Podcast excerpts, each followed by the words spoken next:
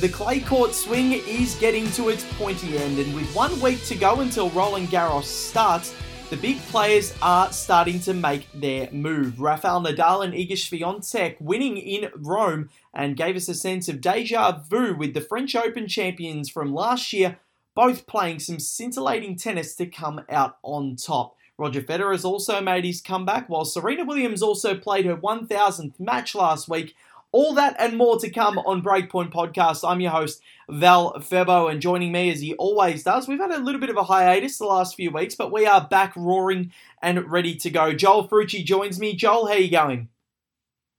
Good, Val. Good to see you, mates. Has been a while. Um, yeah, this is this is the working girl life where uh, we've, we've both got full time jobs. We're, we're very busy. So, uh, yeah, we've been offline for a couple of weeks. But, um, yeah, it's good to be back. And, um, geez, a little bit's happened while we've, uh, while we've been toiling away behind our desks in the in tennis world, hasn't it? Yeah, there really has been. We've had uh, Madrid, we've had Rome, we've had um, we've had plenty going on. And um, also, how, how could I leave off off the top? I think uh, I think the one thing that we do need to speak about is Ash Barty. So we'll discuss her a little yeah. bit later on in the program because she's in unbelievable form at the moment. But I think starting off the top, um, the, the, probably the newest piece of news that we've got. Um, before we do get to our special guest, Harry Manaris, who is a, uh, a Greek tennis expert and a, a good friend of Stefanos Tsitsipas.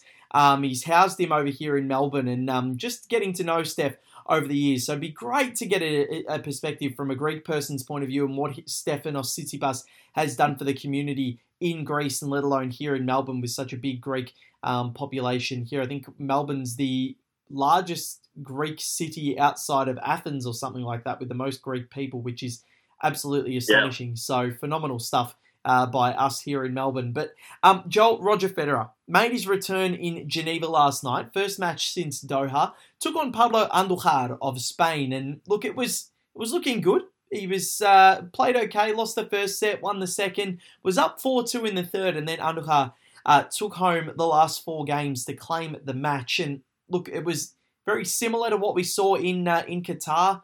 Federer very rusty, um, you know, it, the shots were there, the movement was there, kind of, but just making a lot of errors. And the game in practice, while it might be good, you need that match practice, and you need that the, the you need the actual match play to get yourself ready. And has he played enough matches? Because he said that Wimbledon is the focus, and I 100% get that.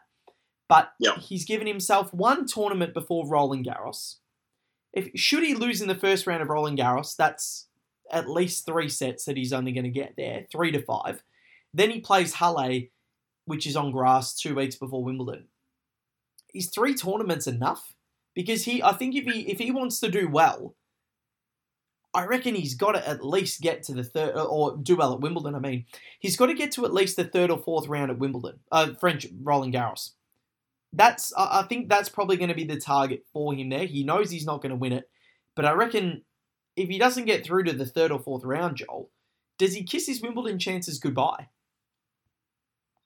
Um, yeah, quite possibly. It's a pretty short turnaround, and um, yeah, I, guess we saw with uh, we saw with Ash Barty really um, in uh, in the Australian summer just how important that that match practice is. Obviously, Ash is absolutely flying now, so I'm sure Roger will be really hoping that um, the the same fate um, strikes him um, as, as, well. Um, look, I mean, even no disrespect to Pablo Andujar, really going to emphasise the Andujar.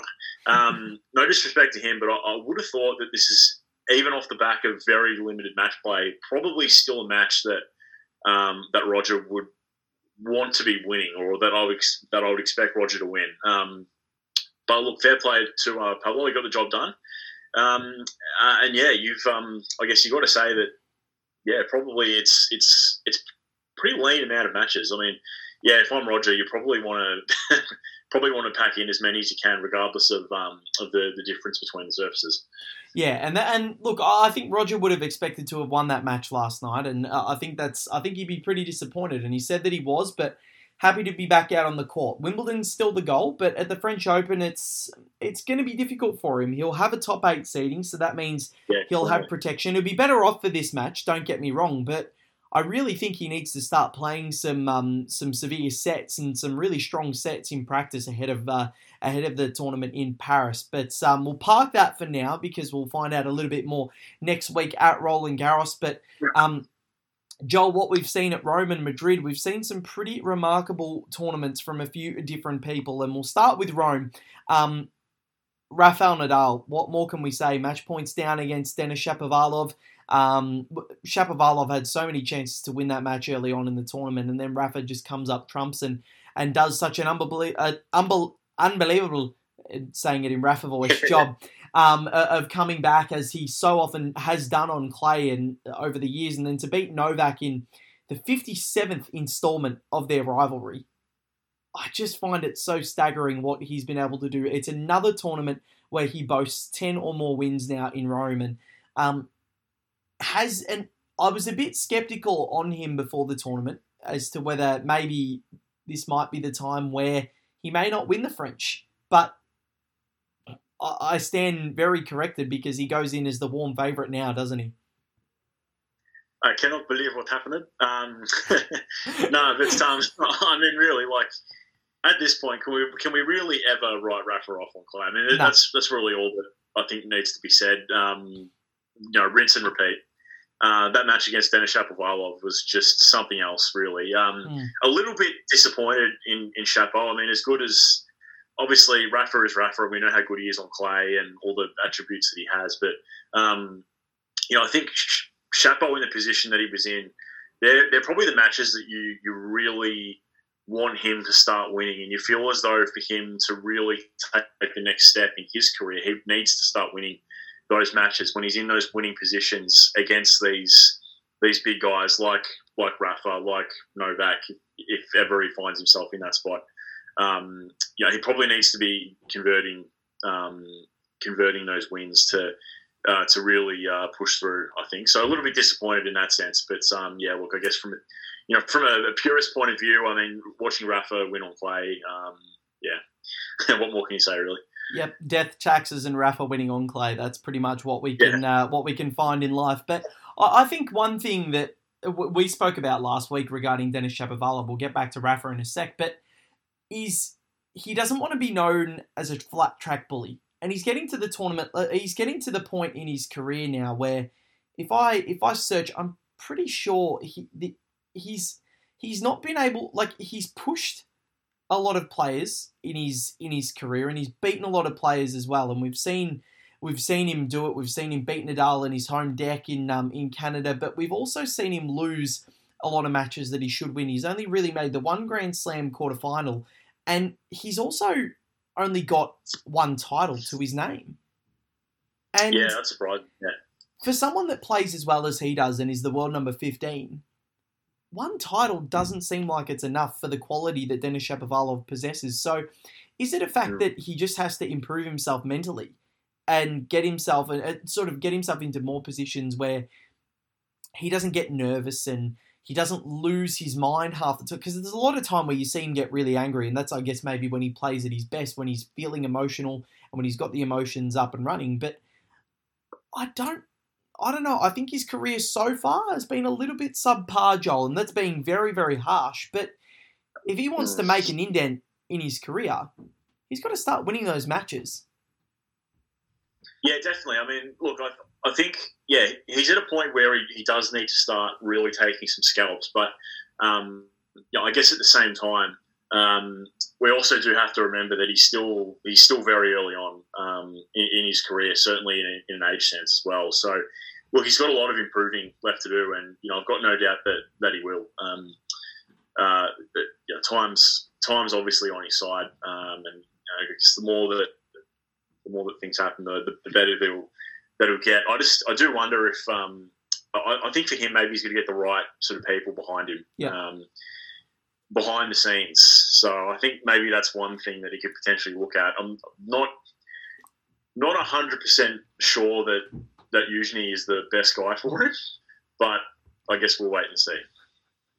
Oh, Mikhail, we you, you, just you can't help but just laugh every time you hear his name, and I just um, envision that racket smash over the head time and time again. But yeah, you're right. It's it's an interesting one, and I guess the French Open is going to give us another indication of where Shapovalov is at because the Australian Open was very subpar by Denis's standards, and getting smacked off the court by Felix Auger Aliassime wasn't probably what he wanted and what he expected uh, from that tournament. So that's a watch this space here for the French Open. But Iga Swiatek, well, she's opened up her bagel shop in uh, in Italy because uh, she dispatched Karolina Pliskova in the final. Six love, six love, and look, she's just firming again. And we had this discussion on it. I can see her being at least a five, six time Grand Slam winner. And if she continues to play like that, she's going to be extremely, extremely tough to beat come Roland Garros and come the rest of the season.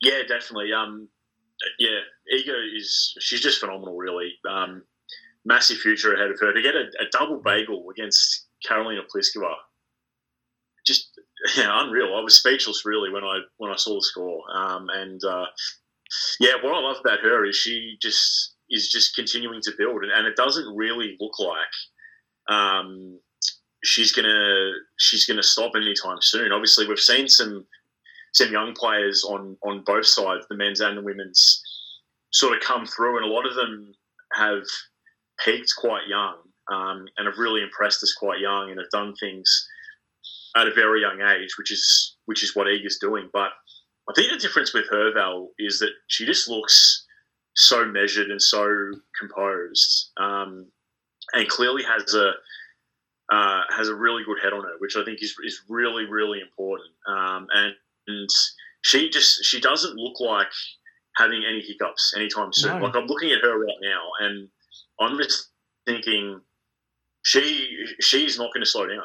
She's just going to keep ticking along, and there's no there's sort of no speed humps inside for her, which I think is great. Um, but I guess talking of worrisome players, like if you look at the flip side of things, like where um, obviously it's only one result, but where where does a result like that leave Karolina Pliskova? Because we're really just we're waiting for her just to, to win a Grand Slam. We've been talking about it for so long, and it just hasn't happened yet. And um, you, when when we think about someone like Iga bageling her in a 1,000 final, it really makes you wonder.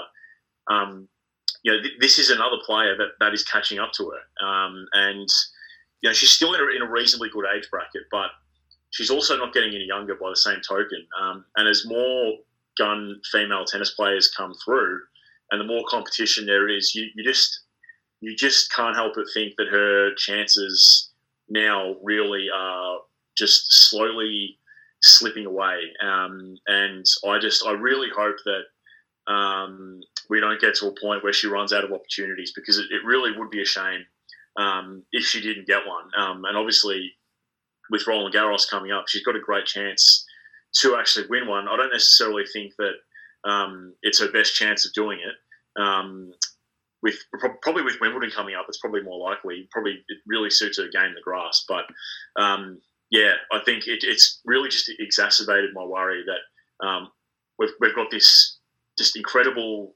athlete on our hands in the WTA. That's that's unfortunately um, a very big chance now of going unrewarded in a Grand Slam sense, which would just be a, a huge shame. I don't think it's a big chance, Joel. I reckon it's 100% done. I don't think she's getting one. I think there's players that have it's come. Yeah, but well, I've said this for, for a while now. I've always been worried about her ever since she's, you know, not been able to convert being world number one and struggling to break through even then. When's she going to yeah. do it? When is she going to do it? She gets to finals and and she and she just chokes. And look, I really like Karolina Pliskova, and I love the way she plays. I love her personality. I think she's a great asset for the game of tennis, but I don't think she's winning a Grand Slam. I really don't. And you look at what Iga Swiatek did to her, someone that's so much younger than her and that's absolutely wiped her off the court. And yeah. you get to the French Open, if she plays her again, I, I can see it happening again. Maybe not six love, six love, but with the way Swiatek plays, she she's she's going to be very difficult to beat. But the lady who did beat her in Madrid, Ash Barty, is one lady that I want to talk to you about, Joel. She did lose the Madrid final to Aryna Sabalenka, uh, 6 love, 3 6 6 4, pushed it to 3, but Sabalenka avenged her loss for Stuttgart um, a couple of weeks prior. But Ash is looking in some of the most ominous form that I've seen from anybody in a very long time. She would have been pretty exhausted in Madrid, and then Rome she had to pull out um, with an injury uh, in her quarterfinal match against Coco Gauff. But she's, I, in my opinion, Joel, she's the favourite for the French Open. And I think even with the form that Swiatek is in, and with all the form that the others are in, I think Barty wins. If she's 100% fit, it's going to be very difficult to beat Ashleigh Barty at the at Roland Garros, and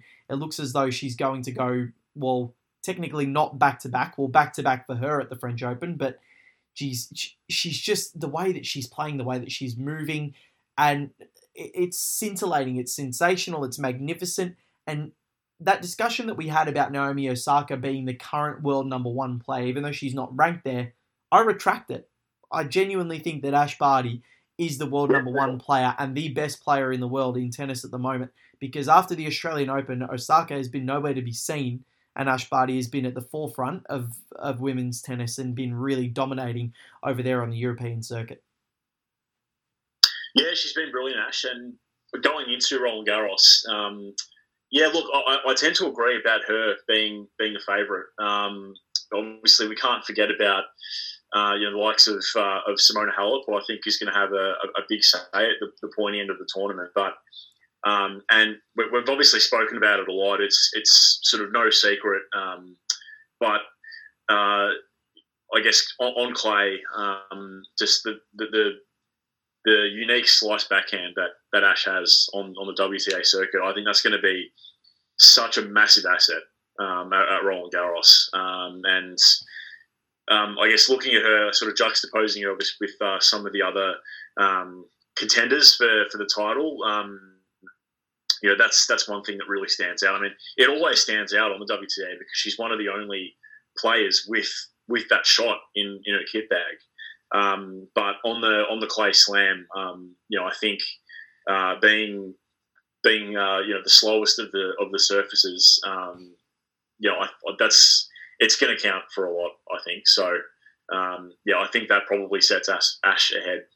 Yep, I think it really does. And what she's been able to produce so far, I think she went on a streak of 11 top 10 wins in a row before Sabalenka ended that streak. She has just been in ominous form and she's just dispatching everybody that she comes up against and players that she's had difficulties against as well. So I think it's really impressive what Ash has been able to conjure up so far in 2021, despite that little blip in the quarterfinals of the Australian Open. But um, look, Alexander Zverev is another one winning in Madrid.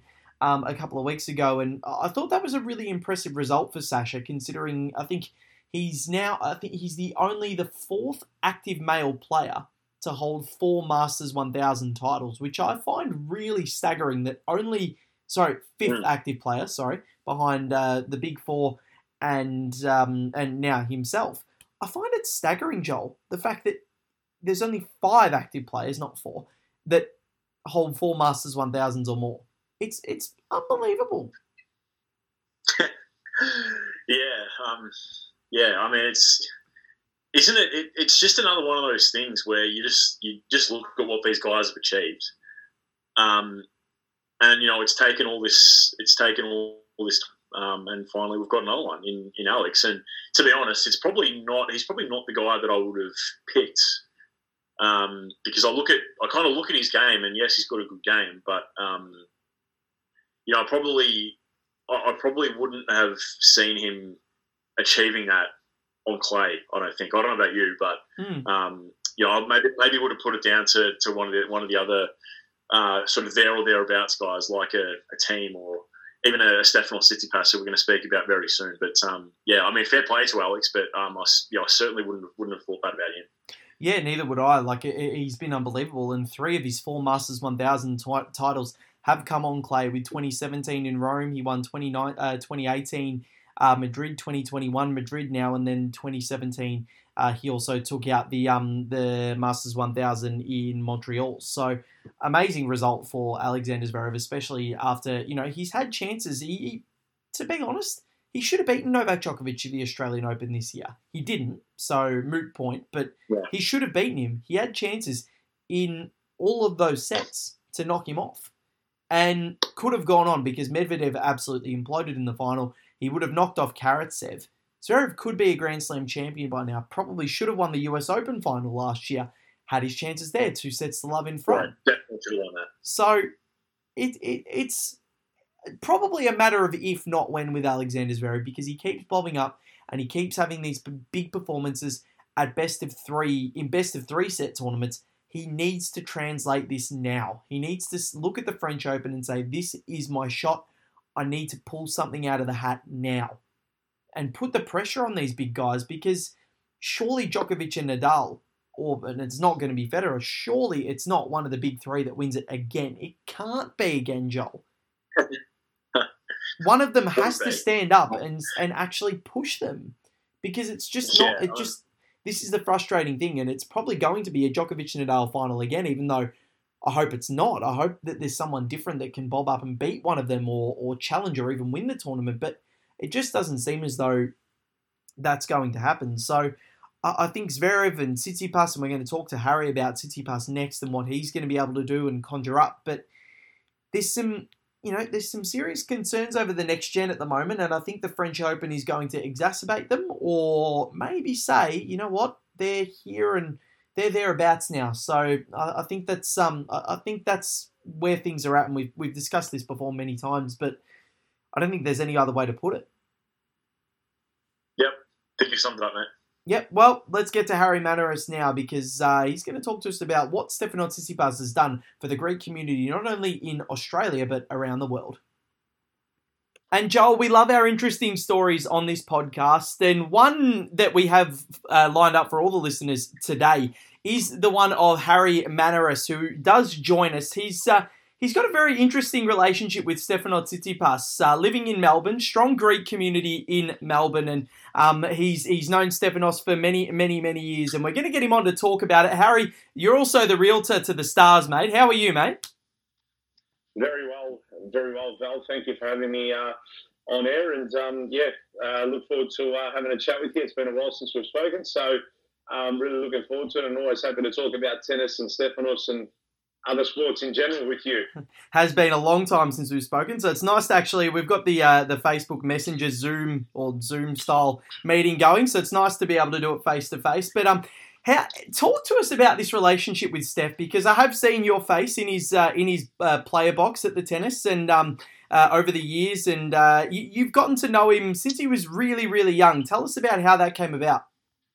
Yeah, well, I think it, it came a combination of uh, of two things um, from day dot. I think um, obviously you, you know how uh, crazy and uh, sick I am when it comes to uh, to tennis. I even take annual leave every year just to watch the Australian Open. But um, one thing was my passion how, and how obsessed I am with the sport, and uh, the other is obviously um, the connections back overseas there in Greece. Um, obviously, you know, tennis up until obviously the most recent success of, of, of Steph and Maria Sakkari, of course, representing Greece in the uh, WTA.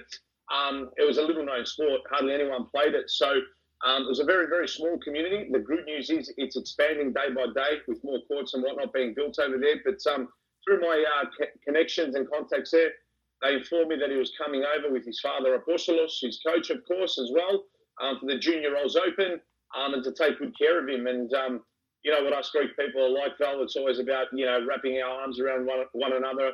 Our doors are always open, and uh, there's always a big feed as well in terms of uh, cuisine and food involved as well. That's exactly right. Well, Steph does his uh, does have his own uh, souvlaki named after him at Stalactites, one of the uh, Greek establishments in the Melbourne CBD. But Harry, it's been um, watching his career blossom. I guess must make you so proud as a friend and as a fan as well, because he he had a really amazing 2018, getting himself entrenched in that you know top 50, top 30, and then he comes out and beats Roger Federer at the 2009 Australian Open en route to the semi-finals. How big was that, just in terms of his career progression and just saying, "I'm here, I am the real deal." Eventually, I want to win a slam, and I've got the game to do it. Yeah, it, it definitely was massive. I think you know, um, the general public probably see the the 2018 as his semi breakout year, and obviously the Oz Open that he had in 2019 was the major breakout because he uh, dethroned Roger, beat Bautista Agut in a quarter. Obviously got his, you know, got battered pretty badly against Nadal in the semi-finals. But I'd like to take it a, a step back. I think the real break point uh, or the breaking point rather, for Steph's career was look, his father's done a lot for him. Um, he's been a fantastic, you know, coach to him and a mentor, and has made a lot of sacrifices for it for him. But I think it was 2016 Oz Open Juniors. Um, not many people were even at his matches. I think there was literally two or three people in the crowds. But one gentleman by the name of Patrick Mouratoglou, who's obviously Serena Williams' coach, um, came to, I think it was his second round match. Played a young American kid back then. They were about 16 or 17 years old. Won convincingly, and Patrick was literally begging Apostolos, his father and coach, can I please sign him up to my academy? I see so much talent with your son. And I think, you know, within a year, you know, that was the best timing in terms of where Steph was at as a player to then make the biggest jump in a tennis transition, which is from the juniors into the ATP circuit, um, where we see, you know, um, a lot of players in particular, and, you know, I'm proud to be Australian as well, boys, but um, a lot of the Aussie boys that struggle, they're, they're great at junior level, but they just can't convert into great players um, onto the ATP circuit or the ITF and Challenger circuit and, and keep climbing those rankings. And it's also a problem I've noticed of uh, recent years for a lot of American junior players that aren't converting into good ATP players and climbing their way through the ITF and uh, Challenger Tour.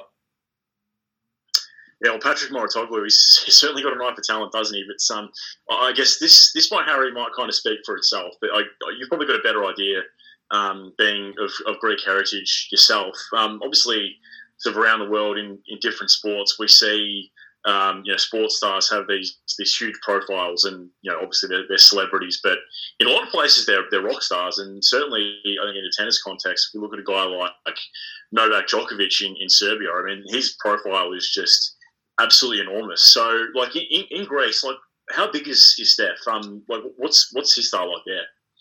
Yeah, hundred percent. With Novak, I've always said to got a lot of Serbian friends and, and whatnot, and Portuguese friends as well. So they're always arguing about football normally, but I always say Novak's like the Cristiano of Serbia, and, and Cristiano is like the Novak of uh, Portugal. So I like that analogy. Yeah. But um, look, in Greece, like I said, tennis is now a sport. It was known. Um, we've had a few players that have sort of floated around 150, 100 in the world, but um, with Stefanos in particular and Maria Sakkari's progression, as I mentioned before, it's now well and truly evolving on a daily basis, which is good. Um, and I think Steph's profile in Greece, um, I know in Athens he's on a lot of billboards. You know, he's doing promotions for like Rexona. Um, you know, a few banks have approached him. He's done some advertising for them as well. Um, so they're the big two. Um, and it's literally him and Giannis, obviously Antetokounmpo from the Milwaukee Bucks, who are literally dominating um, the rock star celebrity sports um, status over there in Athens and all the other big cities in Greece, of course, on billboards.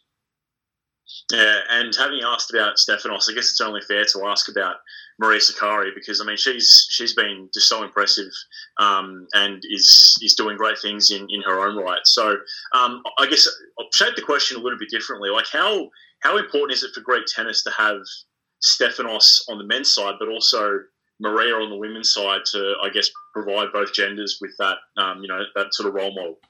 hundred percent. I think it's it's it's very imperative. Um, one thing I do would also like to mention is I, I do know um, Maria personally, obviously not as well as Steph, but one thing I do know about both of them is is they give back. Um, they're they're really uh, uh, true role models um, for both Greek females and males that are wanting to pick up the racket, not just in tennis but in everyday life. So it's it's it's very pivotal because, like you said, there hasn't been a big production line of Greek tennis players, male or female, in past years. Um, the problem is, um, I'm going to say it as it is here, you know, just because I'm Greek, we're not the perfect race, but um, the federation definitely needs to improve over there. It's, you know, um, I think Tennis Australia does a fantastic job. Obviously, they host a Grand Slam, a lot more opportunity over here. They can invest in their tennis infrastructure. Are their methods right the way they develop their juniors? Maybe not, but they can improve on that, right? Where Greece, you know, there's little tennis infrastructure, there's been little motivation um, you know, obviously, it's a country that's had its economic uh, problems in uh, past years and still experiencing it. So, you know, tennis is an expensive sport, um, let alone it, to motivate kids and the future generations going there when there's a bit of uh, coin involved in the process as well. So, it's very imperative that both of them are successful. um, that they are going deep in major in the majors and you know picking up titles from time to time as well. But um, really good news during the week. Uh, Maria hit her career high, world number 18 now, which is fantastic from a little known tennis nation like Greece. And obviously Steph's number five now and could go. You know, the sky's the limit for him as well. Exactly, and especially after he's just won Monte Carlo, came so so so close to beating Nadal in Barcelona, and then uh, agonizing defeat to Novak Djokovic in Rome. So he's thereabouts. Is is this Roland Garros the best chance that he's got to win a slam so far in his career? He's got the form on clay, semi-finals of the French last year, came from two sets down against Novak, knows that he can come from two sets down against Nadal and push him on the clay.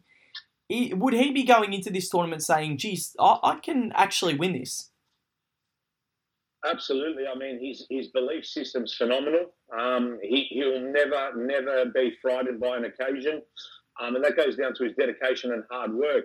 But I mean, I'm not going to speak um, on behalf of Steph on, on on this, but just the tennis public in general, they still need to respect the likes of Rafa, especially you know Philippe Chatrier Court. They should rename it after him, which is success he's had. Um, Novak's Novak. Um, obviously, clay's his weakest surface, but he's still got a very, very phenomenal game on that.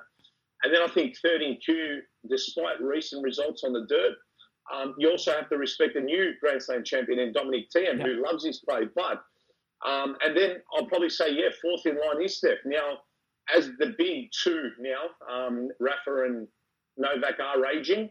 Um, I think it is a window of opportunity for a Steph or a Medvedev to to nab a, uh, uh, a Grand Slam, somewhat along the lines.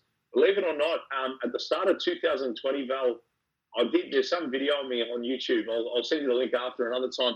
I actually predicted 2021 Roland Garros would be Stefano's first um, Grand Slam title. That was from two years back. So I hope my prediction is right, but I just can't see it happening just yet because of how dominant Rafa has performed on clay, especially in recent weeks, and I think he's primed to go for number 14. But who knows what the future will hold?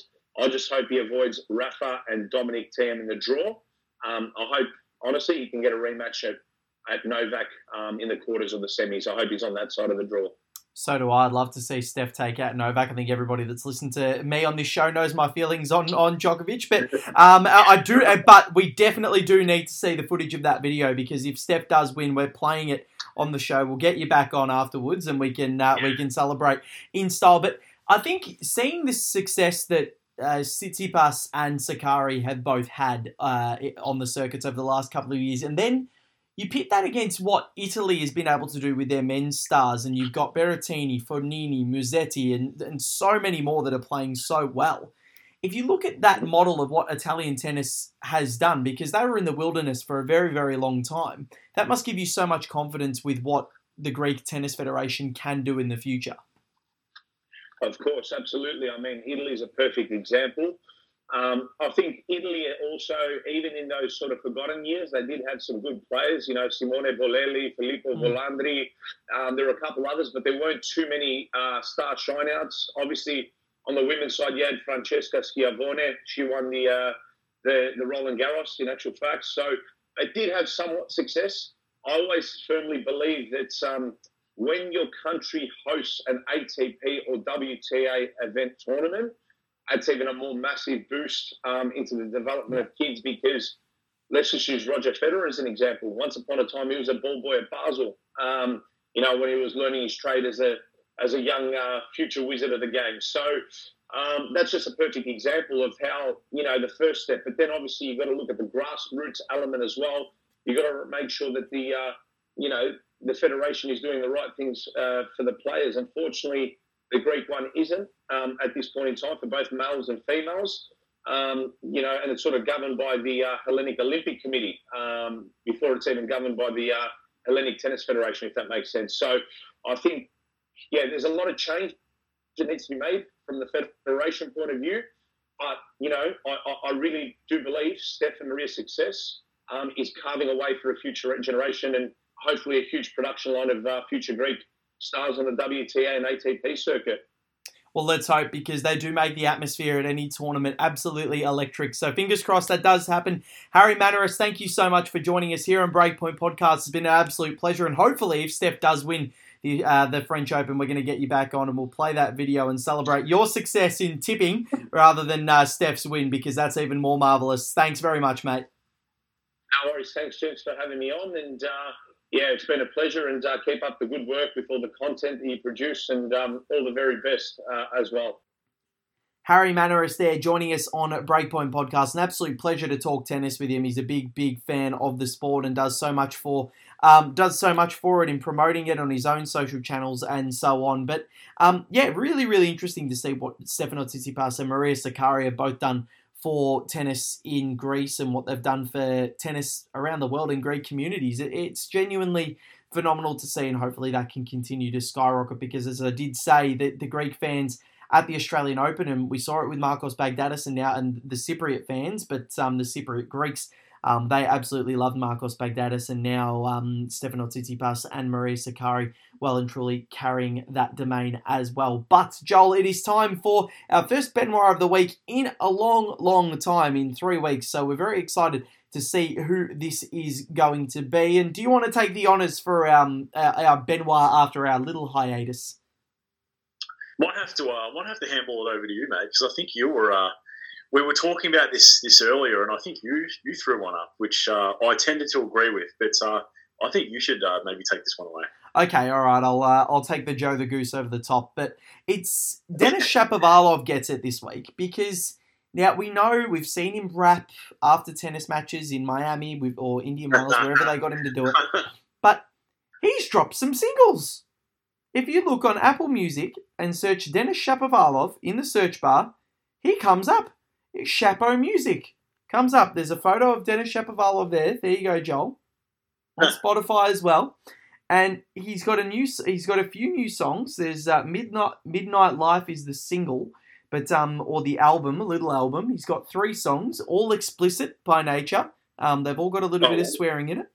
Um, Broken, I Got the Key, Midnight Life. He's also collabed with Corentin Moutet, the French player. Oh no, no. They've done a song together. Oh. Um, and in all honesty, it's R and B. It's R and B. I don't like it. That's why he's getting Benoit. Look, it's not my cup of tea. Um, I don't know if it's your cup of tea as well, but it's I, I definitely not. I absolutely cannot stand that music. I find it boring. I find it just I, I don't get it. I never will. But you know, it's not to say that you're not allowed to like it. You are if you if you do. But yeah, I'm definitely not a fan of the music. But good on good on Denis Shapovalov and good on Corentin Moutet. He raps in French and he raps okay. So you know, that's that's all I can really say on that. That's Benoit of the week, and that goes to Denis Shapovalov for his uh, for his for his rap music and his rap career that he'll probably start when uh, when his tennis career finishes. But yeah, you can check that out on Apple Music and Spotify, I am sure. Um, Joel, it's been an absolute pleasure getting back behind the mic with you and talking all things tennis. I've missed it. Um, and looking very much forward to next week when the French Open kicks off, um, and we'll get to talk all things Roland Garros. And then we head into the best time of the year, one that we missed last year with the grass.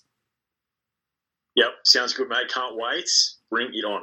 Very excited. Joel Frucci there joining me. Remember, you can sp- uh, subscribe to us on Apple Music, on Spotify, on Google Podcasts, and also you can download the Tennis app at Download Tennis on Twitter, and you can download them on the App Store, the best live scores app in the business, and we are on there as well as part of their streaming section. Just click podcast, and we are there. You can also subscribe on Mushka. Um, wherever you do find your podcasts, and you can also uh, follow us on Twitter at Breakpoint Pod, Instagram Breakpoint Podcast, and Facebook Breakpoint Pod. It's been Val Febo and Joel Frucci. Big thank you to Harry Manners again for joining us on the show tonight. But this has been Breakpoint Podcast for another week. It's been great to be back. We'll catch you next time for the French Open.